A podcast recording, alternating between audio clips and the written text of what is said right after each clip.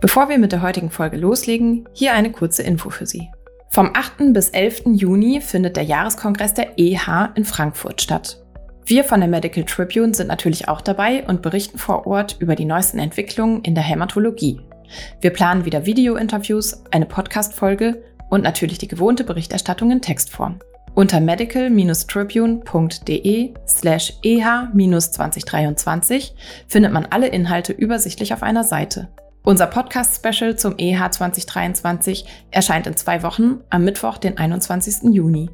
Hören Sie mal rein und abonnieren Sie uns auch gerne direkt, damit Sie diese und auch keine weitere Folge von O-Ton Onkologie verpassen. Weitere Informationen sowie den Link zum Podcast und zur kompletten Berichterstattung vom EH 2023 finden Sie in den Show Notes. Schauen Sie rein. Und jetzt geht's los mit der heutigen Folge.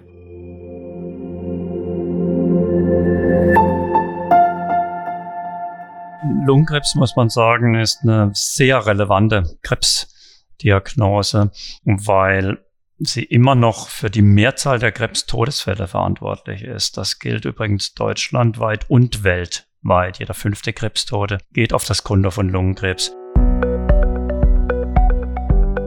O-Ton Onkologie, der Podcast für MedizinerInnen. Hier wird alles besprochen, was mit Krebs zu tun hat. Herzlich willkommen zu unserer neuen Folge von O-Ton Onkologie. Dieser Podcast ist ein gemeinsames Projekt von Medical Tribune Onkologie Hämatologie und Journal Onkologie. Alle zwei Wochen sprechen wir hier in wechselnden Teams mit Expertinnen und Experten zum Thema Krebs. Mein Name ist Dr. Judith Besseling und ich bin eine der Chefredakteurinnen der Medical Tribune Onkologie Hämatologie. Und ich bin Jochen Schlabing, Teamleiter Onkologie Hämatologie in der Redaktion der Matrix Group. Heute dreht sich bei uns alles ums Thema Lungenkrebs. Dazu haben wir uns Professor Dr. Jürgen Wolf von der Uniklinik Köln eingeladen. Seit 2005 ist er Leiter der Lung Cancer Group Cologne im Zentrum für integrierte Onkologie und dort auch ärztlicher Leiter sowie Vorsitzender der Geschäftsführung. Zudem ist er Teil des Koordinationsteams des Nationalen Netzwerks Genomische Medizin Lungenkrebs, das er 2010 zusammen mit Professor Dr. Reinhard Büttner gründete. Herzlich willkommen, Herr Professor Wolf. Herzlich willkommen auch von meiner Seite. Und auch von mir ein herzliches Willkommen. Holen wir unsere Zuhörenden doch einmal gemeinsam ab und starten so ein bisschen mit den Basics in die heutige Folge. Wie viele Menschen erkranken aktuell in Deutschland jährlich an Lungenkrebs? Es sind ungefähr 56.000 Menschen, die an Lungenkrebs erkranken jedes Jahr in Deutschland. Und von diesen 56.000 äh, Menschen, wie viele können denn kurativ behandelt werden? Kurativ behandeln kann man fast nur mit einer Operation. Und äh, leider ist es beim Lungenkrebs so, dass 75 bis 80 Prozent der Patienten, wenn die Krankheit manifest wird, bereits inoperabel sind. Das heißt, der weitaus überwiegende Teil der äh, Patienten kann nicht geheilt werden. Wir werden ja kurz vor der Veranstaltung von Vision Zero erscheinen. Vision Zero ist eine Initiative in der Krebsmedizin, die sich zum Ziel gesetzt hat, die Zahl der vermeidbaren Krebserkrankungen auf Null zu reduzieren. Wie sieht denn für die nächsten Jahrzehnte die Prognose beim Lungenkrebs aus? Wie viele Menschen werden denn zukünftig noch an Bronchialkarzinom erkranken? Lungenkrebs, muss man sagen, ist eine sehr relevante Krebsdiagnose, weil sie immer noch für die Mehrzahl der Krebstodesfälle verantwortlich ist. Das gilt übrigens deutschlandweit und weltweit. Jeder fünfte Krebstode geht auf das Konto von Lungenkrebs. Und Lungenkrebs war über Jahrzehnte auch, was die Forschung anbelangt, von der Behandlung ganz zu schweigen, eine sehr frustrierende Erkrankung. Ich sage Ihnen mal ein Beispiel von den Patienten, die eben einen nicht operablen Lungenkrebs mit Fernmetastasen hatten, also von der Mehrzahl äh, der Patienten. Für die Patienten gab es über Jahrzehnte nur die Chemotherapie und die mediane Überlebenszeit mit der Chemotherapie war acht bis zwölf Monate. Das heißt, nach einem Jahr war schon mehr als die Hälfte der Patienten äh, tot. Da hat sich lange nichts verändert und was jetzt passiert ist in den letzten Jahren und die, die Entwicklung geht jetzt noch keine 20 Jahre, 2009 ist das erste dieser zielgerichteten Medikamente zugelassen worden, ist, dass man aufgrund von Erkenntnissen der Genomforschung gelernt hat, dass Lungenkrebs eben nicht gleich Lungenkrebs ist, sondern das ist eine Fülle von Einzelerkrankungen, die alle durch bestimmte Mutationen charakterisiert sind. Und ich, ich gebe Ihnen mal ein Beispiel. Zehn Prozent aller Patienten haben eine Mutation in einem Krebsgen, das nennt man den EGF-Rezeptor, EGFR. Und wenn man diesen, diese Mutation entdeckt vor der Therapieplanung, dann kann man diese Patienten jetzt mit einem spezifischen Hemmstoff, ein EGF-Rezeptor-Inhibitor, das, das fällt dann unter den Begriff zielgerichtete Therapie, behandeln. Das ist nur eine Tablette am Tag. Und die mediane Überlebenszeit dieser Patienten, die liegt dann im Bereich von vier bis fünf Jahren. Das heißt, wir haben hier Patienten, die mit metastasiertem Lungenkrebs schon 10, 15 Jahre mit zwei Tabletten am Tag leben und gut leben. Und das ist etwas, was man eigentlich vor 15 Jahren sich äh, nicht hätte vorstellen können. Und beim häufigsten Subtyp des Lungenkarzinoms, dem Adenokarzinom der Lunge, das sind ungefähr zwei Drittel der Patienten, da gibt es schon für über die Hälfte der Patienten diese zielgerichteten Therapien. Aber Voraussetzung ist eben, dass man auch die Diagnostik vor der Erstlinientherapieentscheidung durchführt. Und da habert so ein bisschen in Deutschland. Das ist eine komplexe Diagnostik. Es gibt über 15 Mutationen, äh, die man da feststellen muss. Das sind komplizierte neue Technologien, Next Generation Sequencing. Äh, Methodik ist das nicht mehr so wie früher, wo man mit einem Test ein einzelnes Gen äh, überprüft hat. Und diese Diagnostik muss regelmäßig aktualisiert werden. Die muss permanent dem neuesten Stand der Wissenschaft anerkannt werden. Und das ist eben nicht mehr möglich in allen kleinen Krankenhäusern und, und kleinen Pathologiepraxen. Deswegen ist so unsere Philosophie in unserem Netzwerk Genomische Medizin, das wir aufgebaut haben, dass es eine neue Arbeitsteilung geben muss zwischen den spezialisierten Zentren, wo eben diese Diagnostik läuft, aber auch die Interpretation der Befunde. Wir finden ja auch immer mehr Mutationen, die wir gar nicht verstehen oder noch gar nicht gekannt haben, wenn wir so eine Diagnostik machen. Das muss ja auch alles intellektuell verarbeitet werden und in eine Therapieentscheidung münden. Und wir denken, das ist die Aufgabe der spezialisierten Zentren, die auch forschungsnah sind und auch die Empfehlung dann rauszugeben und auch wieder die Daten einzusammeln, um zu schauen, wie die Patienten wirklich laufen. Das ist so unser, unsere Philosophie, um diese personalisierte Therapie wirklich äh, in die Breite der Versorgung zu bringen. Da haben Sie jetzt schon ganz, ganz viel angesprochen. Ich würde noch mal zu den Treibermutationen zurückkommen. Ja, wenn ich so an Treibermutationen beim NSCLC denke, denke ich tatsächlich immer gleich an Tortendiagramme aus Ihren Vorträgen. Die finde ich immer sehr anschaulich und bleiben mir irgendwie so im Kopf. Wie viele adressierbare Treiber gibt es denn eigentlich mittlerweile? Also wir haben beim Lungenkrebs, kann man sagen, beim nicht kleinzelligen Lungenkrebs ungefähr zehn. Also wir, wir kennen viel mehr Treiber, aber leider gibt es noch nicht gegen alle wirklich zielgerichtete Medikamente. Und die, die wirklich in der Versorgung angekommen sind, ist so im Bereich von 10. Das ändert sich auch, muss man sagen. So alle paar Monate gibt's wieder eine neue Zulassung. Und dann ist es auch so, wenn ich jetzt vorhin habe ich als Beispiel den EGF-Rezeptor als erste am richtig gut erforschte Treibermutation genannt. Das ist, wenn man jetzt so eine einzelne Treibermutation anschaut, auch nochmal kompliziert. Auch innerhalb dieser Kuchenstücke, Sie sprachen ja gerade von den Tortendiagrammen, gibt es jetzt die typischen EGF-Rezeptor-Mutationen und da gibt es zwei Gruppen und selbst die sprechen nicht 100% gleich auf Medikamente ein. Dann gibt es die atypischen. Bei den atypischen gibt es eine Spezialgruppe, die heißt es Exon 20 Insertionsmutation. Also ich will jetzt nicht so technisch werden. Da gibt es die seltenen und da gibt es die sehr seltenen. Also das, das Ganze ist schon wesentlich komplexer. Also so ein bisschen holzschnittartig mit den Kuchendiagrammen. Aber deswegen sage ich mal so zehn Hauptgruppen vielleicht im Moment, ja. Und, und man sollte auch nicht vergessen, wir machen sehr viel Hoffnung, es ist extrem wichtig zu testen, aber wir haben natürlich immer noch eine große Gruppe von Patienten, wo wir diese Treibermutationen eben nicht finden. Das ist dann auch oft so im persönlichen Umgang mit dem Patienten, im Aufklärungsgespräch, wenn die zu uns kommen, äh, wenn die hoffen, dass wir was finden, ist da immer noch eine bittere Situation. Aber auch für die Patienten ohne Treibermutation hat sich zumindest im Vergleich zur alleinigen Chemotherapie ein großer Fortschritt ergeben. Das ist die Einführung der Immuntherapie, die sogenannten Immun-Checkpoint-Inhibitoren, die das Immunsystem aktivieren. Wenn man die mit der Chemotherapie kombiniert, bei manchen Patienten kann man die sogar als alleinige Therapie geben, dann ist die Wirkung der Chemotherapie auch etwas mehr als verdoppelt. Das heißt, auch hier haben wir mittlerweile mediane Überlebenszeiten von knapp über zwei Jahren mit zunehmender Tendenz. Und das Spannende ist bei den Patienten, das haben wir wiederum bei den Treibermutationen in der Regel nicht. Da scheint es ein in den Überlebenskurven eine Art Plateau zu geben. Das heißt, wir haben richtige Langzeitüberleber, die auch noch nach sechs, sieben, acht Jahren tumorfrei sind, zum Teil, wo das Medikament auch abgesetzt ist. Also ein Teil dieser Patienten scheint vielleicht sogar in Richtung Heilung zu kommen mit der Immuntherapie. Ich habe mal eine ganz blöde Frage. Haben Sie sowas wie eine Lieblingsmutation? Ja, das ist, das ist schwierig zu beantworten, weil das, dann würde man ja auch sagen, haben Sie Lieblingspatienten und so. Mhm.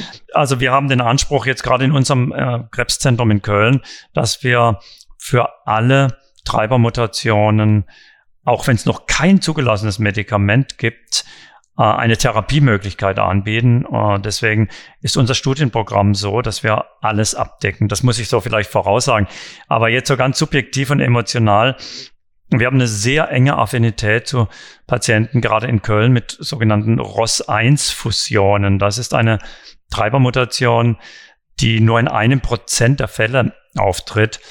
Das kam ein bisschen daher, dass wir die erste europäische Patientin überhaupt behandelt haben äh, mit dieser äh, Mutation. Das ist jetzt auch schon über acht Jahre her. Das war eine Patientin, die auch zu uns kam zum Testen und wo wir nichts gefunden haben, die sehr enttäuscht war. Die hatte schon drei, vier Chemotherapien, experimentelle Therapien und eigentlich keine Chance mehr. Die Lunge war voller Tumore. Und ich war in diesem Jahr auf dem amerikanischen Krebskongress und da wurde diese ROS1-Fusion zum ersten Mal vorgestellt und eine Phase 1-Studie, damals Ergebnisse von nur 14 Patienten, aber 70 Prozent von den Patienten haben angesprochen. Das zeigt auch so die Dynamik in der Onkologie. In früheren Zeiten hätte ich dann berichtet, wieder in Köln zurück, oh, da gibt es eine neue Mutation, da laufen interessante Studien, das gibt vielleicht ein paar Jahren ein neues Medikament. Aber heute ist es anders. Bei so einem großen Effekt, 70 Prozent, wo die Chemotherapie, das Chemotherapie ansprechen, das waren alles Patienten im Rezidiv, ja unter 10 Prozent gewesen wäre. Das ist so ein großer Effekt, dass ich zum Reinhard Büttner, unserem Pathologen, mit dem ich extrem eng zusammenarbeite, gesagt habe, Reinhard, da ist eine neue Fusion, das ist so spannend. Du musst den Test etablieren. Er hat den Test etabliert innerhalb von vier Wochen und hat dann Patienten, die negativ waren, im, im vorangegangenen Jahr getestet. Und diese Patientin war tatsächlich positiv auf ROS1-Fusion. Und ich habe die angerufen und die kam und wir konnten ein Medikament bei ihr einsetzen, das bei einer anderen Fusion, der sogenannten ALK-Fusion, gerade in klinischen Studien erprobt war. Und die Patientin hat dann innerhalb von drei, wir nennen das Lazarus-Effekt. Also die kam mit schwerster Atemnot, der ging sehr schlecht und nach drei, vier Tagen war die praktisch symptomfrei, ist entlassen worden. Das ist jetzt äh, acht Jahre her. Und diese Patientin hat eine sehr rege Gruppe gegründet, die nennt sich und ist auch Teil einer internationalen Patientengruppe, die nennen sich auch Ross Wonders, also Ross 1 DERS lohnt sich wirklich mal im Internet die einzugeben. Das ist eine ganz tolle Gruppe, die Patienten. Wir haben mit denen einen sehr engen Austausch, jährliche Treffen, aber auch monatliche Schurfixe. Und das sind Patienten, die auch anderen Patienten helfen, dass die getestet werden, dass die eine gute Zweitmeinung bekommen. Und die sind auch international über internationale Facebook-Gruppen so vernetzt, dass die immer schon auf dem neuesten Stand der Studien sind, die zum Beispiel bei uns noch gar nicht angelaufen sind, aber in den USA schon laufen, weil sie von den Patienten schon über Wirkung und Nebenwirkungen hören. Also da ist so, wenn Sie jetzt schon so gefragt haben, Ah, Lieblingsmutation ist sicher schwierig zu sagen, aber das ist so eine Gruppe, wo wir halt besonders engen Austausch zu den Patienten haben. Ja, den Link nehmen wir dann gerne auch in die Show Notes auf. Wie hoch ist denn die Rate der molekularen Testung bei Lungenkrebspatienten in Deutschland? Bis vor kurzem war das nur relevant für die fortgeschrittenen Stadien. Zu den frühen sage ich auch gleich noch was. Und da haben wir ungefähr beim nicht kleinzelligen Lungenkarzinom, beim kleinzelligen, das ist eine seltenere Gruppe von Lungenkarzinomen, gibt es leider noch keine Treibermutationen, also keine, die man behandeln kann. Und beim nicht kleinzelligen haben wir ungefähr 30.000 Neuerkrankungen im fortgeschrittenen Stadium. Und wir erreichen jetzt mit unserem nationalen Netzwerk Genomische Medizin 16.000 bis 17.000, also ungefähr 60 äh, Prozent mit steigender Tendenz. Aber man muss davon ausgehen, dass in Deutschland immer noch ungefähr ein Drittel der Patienten, wenn man die Gesamtheit der Mutationen nimmt, die ist nicht, nicht die ersten EGF-Rezeptor-Mutation, die schon seit zehn Jahren auf dem Markt ist oder so, sondern wenn man mal die Gesamtheit der Mutationen nimmt, immer noch ein Drittel der Patienten entweder nicht getestet wird oder nicht vollständig getestet wird oder nicht vollständig getestet wird und auch nicht die adäquate Therapie erhält. Und das sind Tausende von verlorenen Lebensjahren äh, jedes Jahr, nur weil nicht getestet wird. Und das gibt es sehr, sehr viele Ursachen dafür. Aber eins ist eben auch, dass die Patienten in Deutschland, Krebspatienten halt in, in über 1500 Krankenhäusern und über 400, 500 Praxen behandelt werden. Und das ist letztendlich für einen Kollegen in der Praxis oder im kleinen Haus mit der starken Arbeitsbelastung und der Komplexität der vielen Patienten, der hat ja alle Tumordiagnosen und bei anderen Tumoren gibt es ja ähnliche Entwicklungen, ist es einfach nicht mehr möglich, immer mit dem neuesten Stand äh, mitzuhalten. Wir hatten früher auch in unseren Spezialsprechstunden, wo viele Zweitmeinungen kommen, hm, vor zehn Jahren habe ich ja alle Krebserkrankungen gesehen. Das, das haben wir äh, um mit dieser Entwicklung Schritt zu halten, abgeschafft bei uns. Wenn bei uns ein Patient von außerhalb in eine Zweitmeinung kommt, dann kommt er nur zu jemand, der auch in dem Gebiet forschungsaktiv und studienaktiv ist, um wirklich zu garantieren, dass er auf dem neuesten Stand ist. Und selbst in meiner Gruppe jetzt, in der Lungcancer Group, gibt es Kollegen, die sind für Mutation drei und vier besonders fit und andere für die Mutation eins und zwei zum Beispiel jetzt. Ja, also das ist diese extreme Spezialisierung ist für mich die größte Herausforderung in unserem Gesundheitssystem, neben vielleicht der ökonomischen Problematik.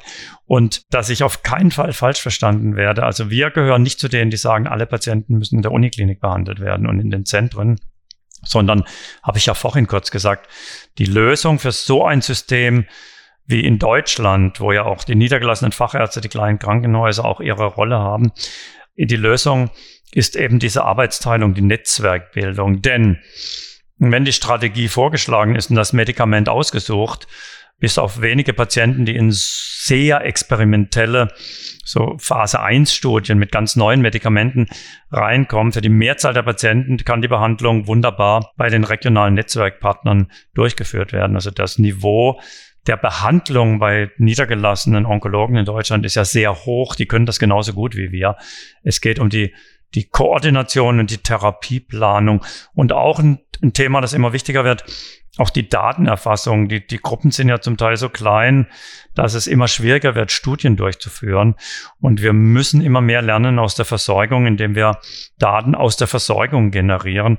Und das kann auch ein großes Krebszentrum wie wir jetzt oder die Charité oder München können das bei so seltenen Subgruppen nicht mehr machen. Da stoßen wir ja schon fast national äh, an die Grenze. Und deswegen ist ein ganz wichtiger Teil unseres Netzwerks Genomische Medizin, des nationalen Netzwerks Genomische Medizin, eben auch die zentrale Datenbank, wo wir jetzt schon von über 25.000 Patienten sowohl die molekularen genomischen Daten als auch die klinischen Daten haben, wo wir einfach für die seltenen Mutationen einfach sehr viel lernen können über die Effektivität verschiedener Therapien, weil wir diese Patienten auch im Follow-up nachsorgen. Können Sie vielleicht noch mal ein bisschen genauer erklären, wie das Netzwerk funktioniert, wer miteinander kooperiert und vielleicht auch für diejenigen Zuhörenden, die sich dafür interessieren, wie man da noch mit einsteigen kann? Ja, also vielleicht die zweite Frage zuerst, die ist ganz einfach. Es gibt eine Website nngm.de, also ganz einfach.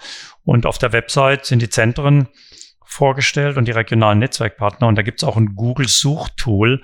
Und wenn man da seine Postleitzahl eingibt, dann ist der nächste Partner im Netzwerk, also ärztliche oder Krankenhauspartner, äh, mit der Adresse aufgeführt. Und dahin kann man sich dann wenden.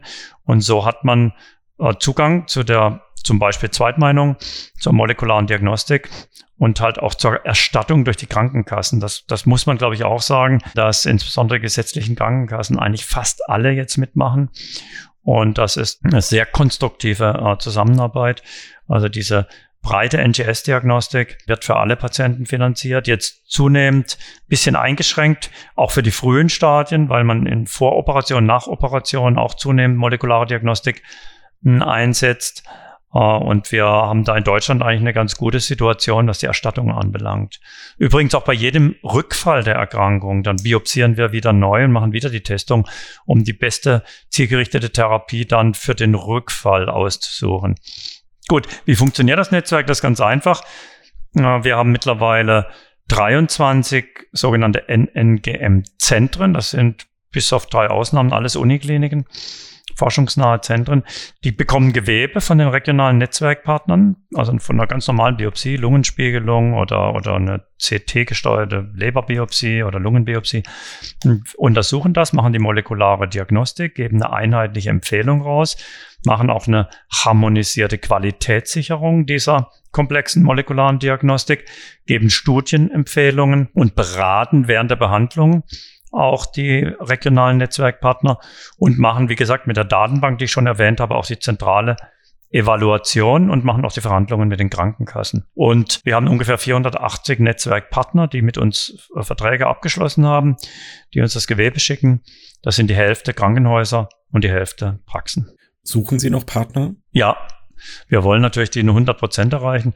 Das werden wir wahrscheinlich nicht. Gibt natürlich auch ökonomische äh, Konkurrenz. Aber im Moment ist das Interesse groß, auch als Partner teilzunehmen oder auch NNGM-Zentrum zu werden. Also wir haben permanent Bewerbungen. Ich denke schon, dass wir die nächsten Jahre nochmal kräftig zulegen werden. Gibt es da zufällig auch Daten, wie sehr Patientinnen dann davon profitieren, über das Netzwerk behandelt worden zu sein? Ja, wir haben sogar ganz aktuelle Daten. Also wir haben ja selbst immer unsere Auswertung gemacht und die auch aufgrund der Größe der Datenbank auch, auch international hochrangig publiziert. Äh, also das ist so ein Beispiel dafür, dass eine Optimierung der Versorgung gleichzeitig heutzutage bei der personalisierten Medizin oder Onkologie auch eine Optimierung der Forschung ist.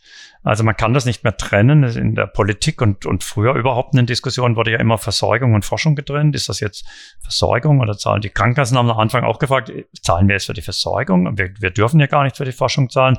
Aber das ist so ein Erkenntnisprozess in Deutschland im Moment, dass man Versorgung und Forschung gar nicht mehr trennen kann. Dadurch, dass wir alle testen, ist die Versorgung besser. Dadurch haben wir aber auch eine wesentlich bessere Ausgangsposition für klinische Studien, auch im internationalen Wettbewerb in seltenen Subgruppen, konnten also bei vielen Zulassungsstudien wirklich auch in, in, in führender Position mithalten mit den Amerikanern und den Asiaten. Und auf der anderen Seite äh, lernen wir natürlich auch viel über diese, über diese Subgruppen. Äh, aber was uns besonders freut, ist, dass wir jetzt die erste externe Evaluation hinter uns haben, gerade ist noch nicht publiziert, wird gerade geschrieben, die Publikation. Das hat die AOK in Auftrag gegeben bei einem Institut für Community Health in Greifswald. Und was die Kollegen rausbekommen haben, war, dass die Patienten, das waren AOK-Patienten, die hat man gematcht mit bestimmten statistischen Verfahren. Also das sind AOK-Patienten mit dem gleichen Stadium im NNGM oder außerhalb des NNGM über einen bestimmten Zeitraum. Und die Patienten im NNGM hat ein deutlich signifikant und auch wirklich substanziell längeres äh, Überleben im Vergleich zu den anderen Patienten. Das ist eigentlich eine sehr schöne Anerkennung. Das sind eigentlich auch ganz frische Daten. Ja. Wir bemühen uns auch, das ist ein Modellprojekt jetzt im Innovationsfonds gefördert. Das können wir noch nicht NNGM-weit machen, weil das extrem aufwendig ist. Machen wir es in, in der Modellregion Berlin-Sachsen und in NRW mit fünf NNGM-Zentren, dass wir kontinuierlich während des Behandlungsverlaufs sogenannte Patient-Reported Outcome-Bögen von den Patienten ausfüllen lassen, wo die selbst sagen, wie, wie sie sich fühlen, wo die Probleme sind. Das pilotieren wir gerade eben, aber das sind natürlich alles auch Projekte, die sind wünschenswert. Gerade jetzt, wo die Patienten so lange leben, ist es ja wünschenswert, sie selbst auch mit einzubeziehen in die Steuerung der Behandlung. Aber das sind natürlich Projekte, die auch sehr teuer sind. Deswegen wird das jetzt erstmal pilotiert. Da sind wir gerade mittendrin. Stichwort Kosten. Also für die Patienten selbst ist es kostenlos. Das hatten Sie ja gesagt, wird erstattet. Wie finanziert sich denn das Netzwerk? Ja, das ist gut, dass Sie fragen, das, sonst hätte ich die fast noch vergessen. Der Hauptbatzen der Kosten ist natürlich die molekulare Diagnostik für 16.000 Patienten. Die, die ist so etwas über 2.000 Euro pro Patient. Aber die ganze Logistik, also die Zentrumsmanager, die Geschäftsstelle hier in Köln, die IT-Architektur, hm, das wird jetzt seit 2018 durch eine äh, Förderung der deutschen Krebshilfe äh, finanziert. Und das ist jetzt zum zweiten Mal verlängert worden. Das ist immer auf der Basis, also die erste Finanzierung, die Verlängerungsfinanzierung geschieht auf der Basis einer internationalen Begutachtung durch die Deutsche Krebshilfe. Das heißt, wir sind in der Infrastruktur, in der Logistik gut aufgestellt, in der Diagnostik, aber dieses Riesenthema der Daten, der IT-Vernetzung und der Datenauswertung, der Datenbanken, des Follow-ups, da sind wir völlig unterfinanziert. Und da wünschen wir uns mehr Unterstützung von der Politik im Sinne einer Verstetigung der Finanzierung, auch für diese kontinuierliche Auswertung. Und wir hoffen natürlich, dass wir da jetzt auch mehr Rückenwind haben durch diese jetzt ganz brandaktuellen Überlebensdaten. Okay, weil es ist ja nicht vorstellbar, dass wenn die Finanzierung ausläuft, dass das Problem dann damit gelöst ist. Es wird ja weiterhin eine Institution brauchen wie das Netzwerk. Genau. Es gibt ja außerhalb dieses Netzwerks im deutschen Gesundheitssystem keine Infrastruktur, Fragezeichen, um diese, diese äh, genomischen Testungen zu machen. Also bei Lungenkrebs nicht. Es gibt für familiären Brust- und Eierstockkrebs gibt es ein Zentrum, auch das von Frau Professor Schmutzler hier in Köln, das sehr ähnlich aufgebaut ist, aber auf eine andere Patientengruppe fokussiert. Auch diese Zusammenarbeit zwischen hochspezialisierten Zentren und regionalen Versorgern. Und es gibt seit kurzem für Patienten, die mit gängigen Therapien komplett austherapiert sind, also wirklich am Ende stehen. Das Deutsche Netzwerk für personalisierte Medizin, DNPM, sind wir übrigens auch hier in Köln, auch ein Zentrum, wo man jetzt auch in den Verhandlungen ist, eine Verstetigung zu erreichen bezüglich der Finanzierung einer genomischen Diagnostik dann für diese Endstage-Patienten. Wie schaut denn das Ausland auf das Netzwerk äh, genomische Medizin in Köln? Sind Sie Modell für andere? Sie haben so ein bisschen geschildert, wie Sie schon äh, international vielleicht zusammenarbeiten. Was gibt's da für Projekte? Die Gesundheitssysteme, die sind sehr, sehr heterogen, muss man sagen. Wir sind im Austausch natürlich mit den Kollegen. Am, am vergleichbarsten noch war ein Netzwerk, das die Franzosen schon vor uns aufgebaut haben, mit staatlicher Unterstützung, also ein bisschen anderes Modell, weil wir von der Politik bis jetzt noch keine Unterstützung haben. Da ging es auch dementsprechend schneller. Also wurde 2008, 2009 schon gegründet, ein Netzwerk für molekulares Testen. Das, die Idee war ganz ähnlich. Das waren damals 28 Zentren, die die molekulare Diagnostik gemacht haben. Das wurde denen vom Staat finanziert. Und die anderen regionalen Netzwerkpartner haben dann die geschickt. Es ist leider vor wenigen Jahren ist diese staatliche Förderung ausgelaufen und das sind jetzt private Institutionen, Diagnostikfirmen, Pharmafirmen zum Teil, eingebrochen, muss man sagen. Und das Netzwerk hat gerade große Probleme mit dem Überleben. Aber das war äh, für uns auch zum Teil in Teilen auch ein echtes Vorbild. Das war zum ersten Mal, glaube ich, in, in Europa so Proof of Principle, dass man mit so einer Netzwerkstruktur in so einem auch ähnlich dezentralen Gesundheitssystem wie unserem auch äh, erreichen kann. Dann gibt es eigentlich sehr effektive Testungen in kleineren Ländern, die ein hohes Ausmaß an Zentralisierung haben. Also die Niederlande, Schweden, andere skandinavische Länder sind da Beispiele. Österreich und die Schweiz übrigens auch sind kleinere Länder, wo nur an wenigen Stellen die Testung läuft und dann natürlich auch die Vernetzung einfacher ist. Mit denen sind wir im Austausch. In Teilaspekten können wir von denen auch lernen, die von uns auch. Ah, aber das ist nicht übertragbar, denke ich, ja, auf so ein Land wie Deutschland, ja. Und ich glaube, Länder wie Italien, Spanien, viele andere europäische Länder äh, sind dabei, solche Strukturen aufzubauen, sind aber sicher noch nicht äh, so weit, weil denen halt auch Geldgeber fehlen und dass da die Krankenkassen doch deutlich restriktiver sind als bei uns mit einer so großzügigen Finanzierung der molekularen Diagnostik. Die Amerikaner haben natürlich diese Top Cancer Centers, die sogenannten Comprehensive Cancer Centers, die haben natürlich auch zuerst angefangen zu testen, die haben die Entwicklung vorangetrieben. Da sitzen natürlich auch die Forschungslaboratorien der Pharmaindustrie.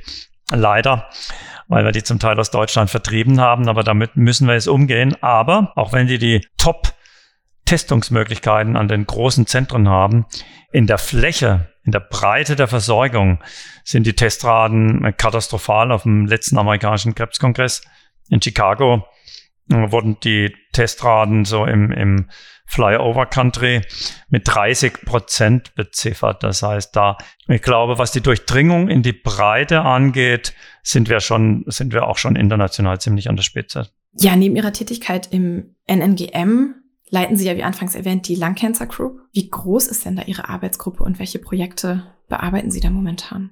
Also die Lung Cancer Group, oder man kann es vielleicht noch breiter sagen, der Lungenkrebsschwerpunkt hier in unserem Cancer Center ist kontinuierlich gewachsen. Im engeren Sinn die Lung Cancer Group, äh, das ist die Gruppe, die die klinischen Studien äh, macht. Das sind so ungefähr 20, 25 Leute. Aber die Zusammenarbeit mit den Laboren, also zum Beispiel mit der Pathologie, da sind nochmal äh, so viele, die nur an der molekularen Diagnostik arbeiten.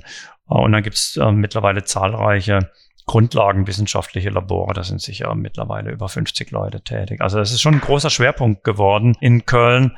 Und in der Lung Cancer Group selbst haben wir einen starken Fokus, wie ich vorhin gesagt habe, mit den klinischen Studien auf Studien in seltenen Mutationen, um den Patienten was anzubieten. Und wir fokussieren uns mehr auf die ganz frühen Studien, also First in Man oder First in Human nennt man das, Phase 1 Studien, wo sehr viel Forschung dabei ist, wo man sehr viel Begleitforschung auch macht.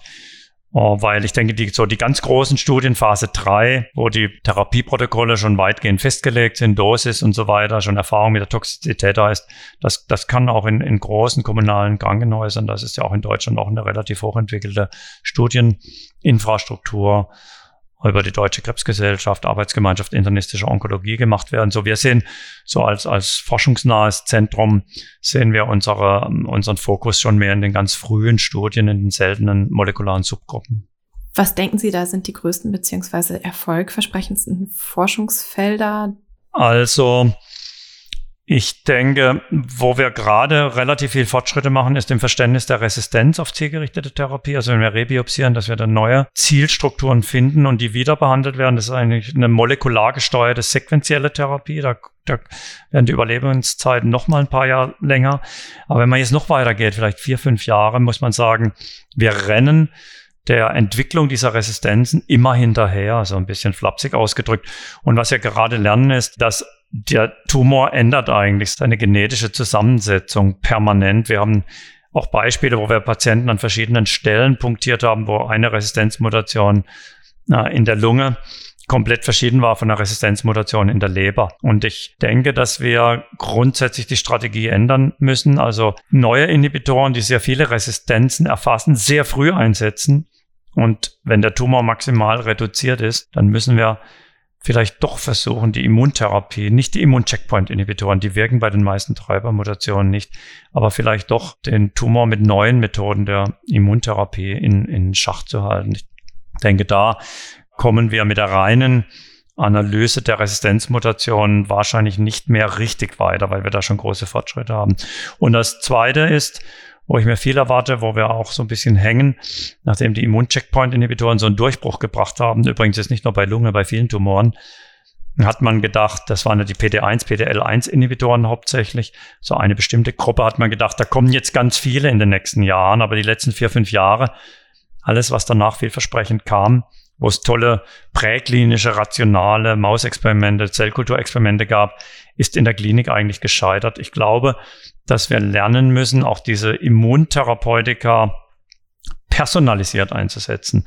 Also, dass wir auch molekulare Marker identifizieren müssen, um schon vor der Therapieentscheidung zu wissen, welcher Patient spricht auf welches Immuntherapeutikum an. Ich glaube, das ist so, das ist so eine der ganz großen Herausforderungen im Moment. Und wenn man Lungenkrebs insgesamt sieht, das kann ich mir jetzt doch nicht verkneifen, weil Sie auch Vision Zero schon angesprochen haben. Man sollte nie vergessen, dass man 85 Prozent der Lungenkrebspatienten erst gar nicht hätte, wenn die Menschen nicht rauchen würden. Das ist sicher etwas, wo Deutschland sich auch noch besser positionieren könnte, so was die Anti-Rauch-Kampagnen anbelangt. Auch Kosten für eine Packung Zigaretten etc. ist Deutschland wirklich unteres Mittelfeld in Europa. Da gibt es wesentlich engagiertere Länder. Und der zweite Punkt, der kommen wird, wo sich die nächsten Jahre auch viel ändern wird, die Früherkennung mit den regelmäßigen CT-Untersuchungen für Raucher werden sicher nächstes oder übernächstes Jahr eingeführt. Da werde man sicher auch noch mal eine weitere Reduktion der Sterblichkeit erreichen. Das heißt, Lungenkrebs als extrem relevante Erkrankung und mit einer extrem schlechten Prognose bis vor wenigen Jahren ist eigentlich auf, hat eigentlich drei Hebel, wo man wirklich was machen kann. Das heißt, man kann es in der primären Prävention eigentlich ganz, könnte man ganz einfach was machen, wenn die Politik wollte, will sie nicht. Und Früherkennung kommt jetzt. Oh, das wird sicher spannend, wenn man da neue Methoden, auch wie genomische Diagnostik und und, und künstliche Intelligenz einsetzt, ob man die Patienten noch enger fassen kann, also auch eine personalisierte Früherkennung. Und bei der, bei den vielen Patienten, die wir ja auch in den nächsten Jahren noch haben werden, Jahrzehnten, die schon fortgeschritten sind und nicht operiert werden können, haben wir eben mit diesen molekularen äh, Therapien enorme Möglichkeiten, wo wir zwar die Patienten nicht unbedingt heilen, vielleicht einige mit der Immuntherapie, aber wo wir doch äh, Leben sehr lange und mit sehr hoher Qualität verlängern können. Es wäre natürlich sehr schlimm, wenn Sie sich diesen Hinweis auf die Prävention verkniffen hätten. Sie sind ja jetzt schon mal auf das Screening eingegangen. Ähm, wo liegen denn genau die Chancen bei den frühen Erkrankungsstadien? Ja, die Chancen beim Screening. Es gibt ja zwei, also es gibt viele Studien, aber es gibt zwei richtig große, überzeugende deswegen jetzt auch die meisten regulatorischen Behörden in Deutschland, die Fachgesellschaften eigentlich dafür sind, ins Gesundheitssystem jetzt aufzunehmen als Vorsorge, als bezahlte Vorsorgemaßnahme. Das war eine riesige amerikanische Studie mit über 50.000 Teilnehmern und über 20.000 eine europäische relativ frisch. Und die haben halt beide eine Senkung der Lungenkrebssterblichkeit bewiesen durch regelmäßiges CT-Screening alle zwei Jahre bei Risikopatienten. Die Herausforderung ist, Risikopatienten sind Raucher, langjährige Raucher, die haben dann natürlich ganz viel in der Lunge, das man sieht. Und da wird man sehr viele Untersuchungen umsonst machen, Patienten gefährden, Geld verbrauchen. Also ich glaube, das kann erst der Anfang sein. Man darf sich jetzt auf keinen Fall damit zufrieden geben, wie beim Mammakarzinom jetzt so ein breites Screening einzuführen und es dann dabei zu belassen. Spielen ja auch immer ökonomische pekuniäre Interessen eine große Rolle. Ich glaube, das sollte erst der Anfang sein, daran zu arbeiten, um wirklich sei es genomisch, sei es bildgebend, neueste Technologie einzusetzen, um die Patienten, die Risikopatienten weiter einzugrenzen. Und die 15 Prozent der Patienten, die Nieraucher sind, das sind oft jüngere Patienten, das sind oft Frauen. Für die gibt es natürlich noch überhaupt keine Früherkennung. Ich denke, auch da oh, ist es wichtig, weiterzuarbeiten. Wie sieht's denn da eigentlich generell aus? Also ich glaube, momentan sind ja immer noch die Männer diejenigen, die häufiger an Lungenkrebs erkranken. Frauen holen aber stark auf, was ja mit auch am Rauchen liegt, nur dass die Frauen halt jetzt verspätet da den Effekt zeigen.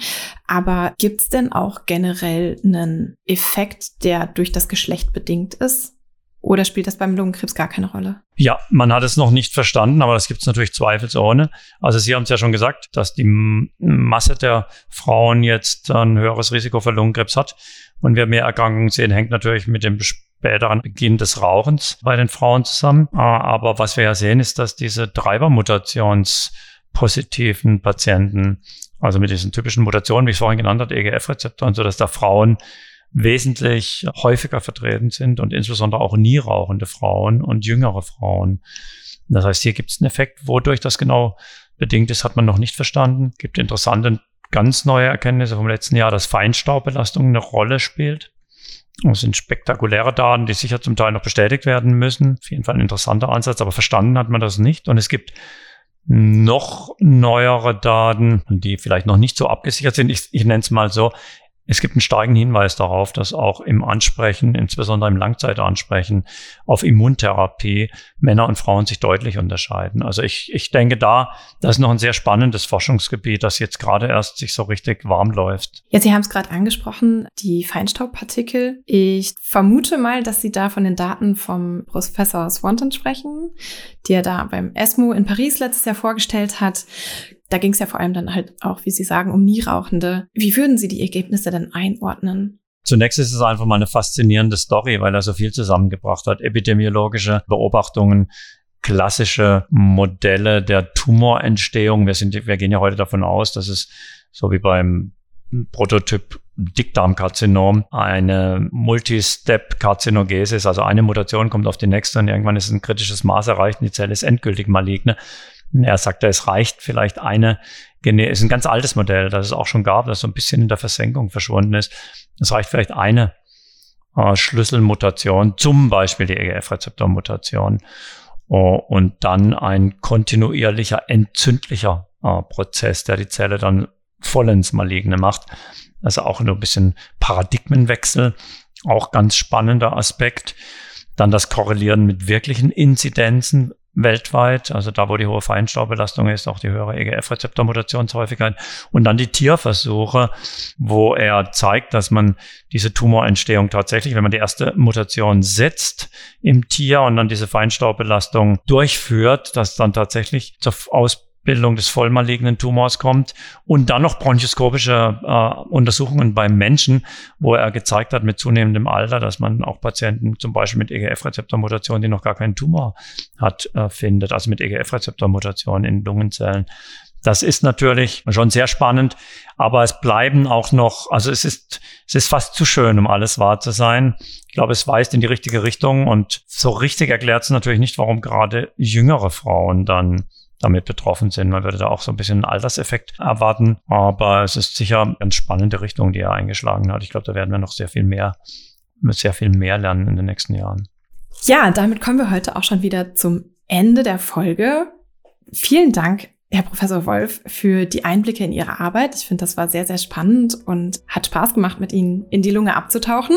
Ja, und mal sehen, was dann in ein paar Jahren in der Diagnostik und Therapie des Lungenkarzinoms sich alles so getan hat. Ja, schön. Mir hat es auch sehr viel Spaß gemacht und ich bin überzeugt, dass wir auch in Zukunft aus diesem Gebiet Spannendes berichten können. Spannendes und Erfreuliches. Dann laden wir Sie gerne nochmal ein. Genau. gerne. Auch von meiner Seite herzlichen Dank, Herr Professor Wolf. Tschüss. Liebe Zuhörende, wenn Ihnen und euch diese Folge gefallen hat, dann abonniert uns gerne bei Spotify, iTunes oder den weiteren gängigen Podcast-Portalen. Wir freuen uns über Likes, Bewertungen und Kommentare. Alle wichtigen Infos zu dieser Folge und unsere Kontaktdaten stehen wie immer in den Show Notes. Unser Dank geht an unsere Kolleginnen Anna Romalis, Christian Duder und Nils Greff aus dem Digitalteam. Bis zum nächsten Mal sagen Jochen Schlabing und Judith Besseling.